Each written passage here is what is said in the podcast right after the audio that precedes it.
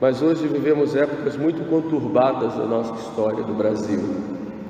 Começamos agora já a ouvir as, a, a campanha das eleições que se aproximam, eleições assim muito mais sérias do que as outras e muito mais decisivas, porque o que está em jogo não são apenas mais quatro anos de mandato dos nossos, dos nossos governantes, mas todo um futuro do Brasil. E em geral, procuram passar para nós uma, uma espécie de messianismo, uma redenção, prometendo para nós um paraíso aqui na terra. Muitos candidatos fazem isso. Vocês vão ser felizes a partir de agora. A partir de janeiro, vocês vão ter a felicidade, o paraíso. Esse é o canto da sereia. Sobretudo, nós sabemos o que a igreja quer de nós, que não, não existe, não existe paraíso na terra. Na verdade, é, não, não se pode querer um paraíso sem Deus. Você pode querer uma terra, uma vivência aqui na terra sem Deus. E praticamente muitos, muitos candidatos colocam esse paraíso aqui como se fosse algo puramente material, como se os povos fossem apenas uma, uma, uma manada de animais e que a gente tem que dar comida, casa e divertimento e a gente pode fazer o que quer, o que a gente quiser. Acho que ter muito cuidado nesse sentido, porque em geral se prega uma redenção sem Deus. Sobretudo, muito cuidado com os, os, os, aqueles que são inspirados pelo marxismo a igreja já condenou o comunismo como algo intrinsecamente mal. Não se pode ser católico e comunista, ou católico e socialista. São duas coisas que não, que não se conciliam. Impossível. Só que para chegar ao poder, os comunistas se disfarçam. A primeira coisa que fazem é tirar o rótulo, esse nome mas a ideologia é sempre a mesma, com promessas de felicidades, de muitos bens materiais, de comida, de, de casa e coisas desse tipo. E o povo vai nessa onda.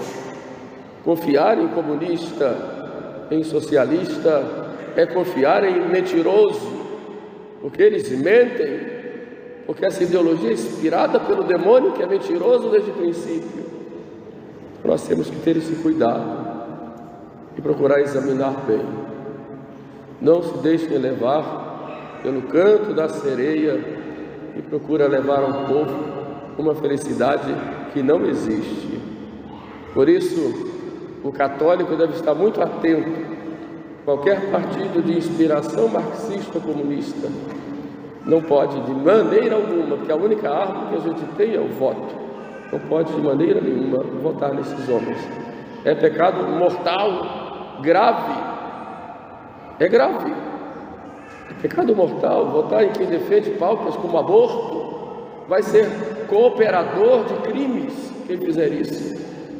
É pecado mortal votar em quem quer destruir a família, em que quem quer tirar as crianças dos pais para dar uma educação estatal, pagã e ateia sem Deus.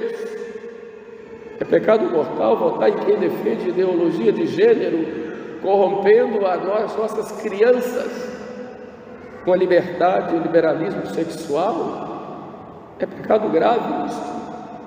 Por isso, é preciso a gente ter cuidado, nunca adotar, nunca aceitar tais, tais promessas que são sempre enganosas. Existe um grande plano de dominação da América Latina toda pelo comunismo, chamado de eixo do mal. E muitos países já estão entrando nessa linha. Graças a Deus aqui no Brasil não está assim.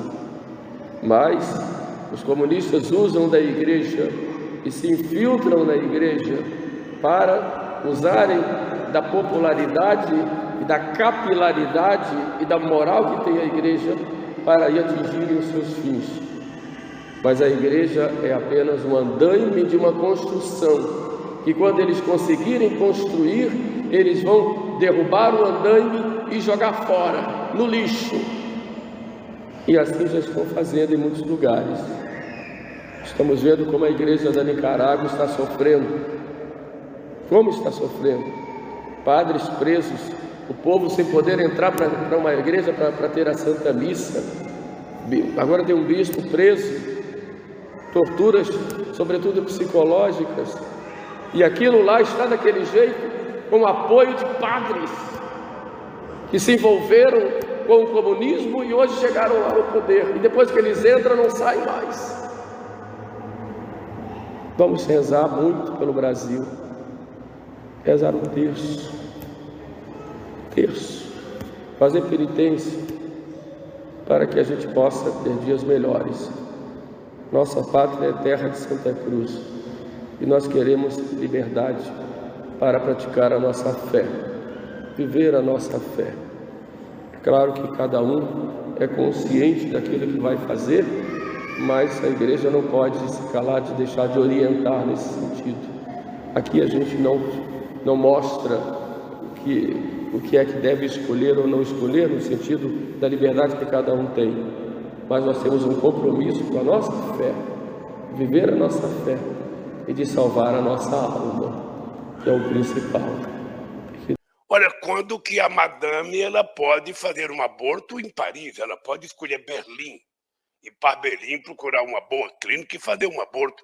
Aqui no Brasil ela não faz porque é proibido, quando na verdade deveria ser transformado numa questão de saúde pública e todo mundo ter direito e não ter vergonha. Nós ainda precisamos avançar muito. E essa pauta, essa pauta da família, a pauta dos valores, é uma coisa muito atrasada.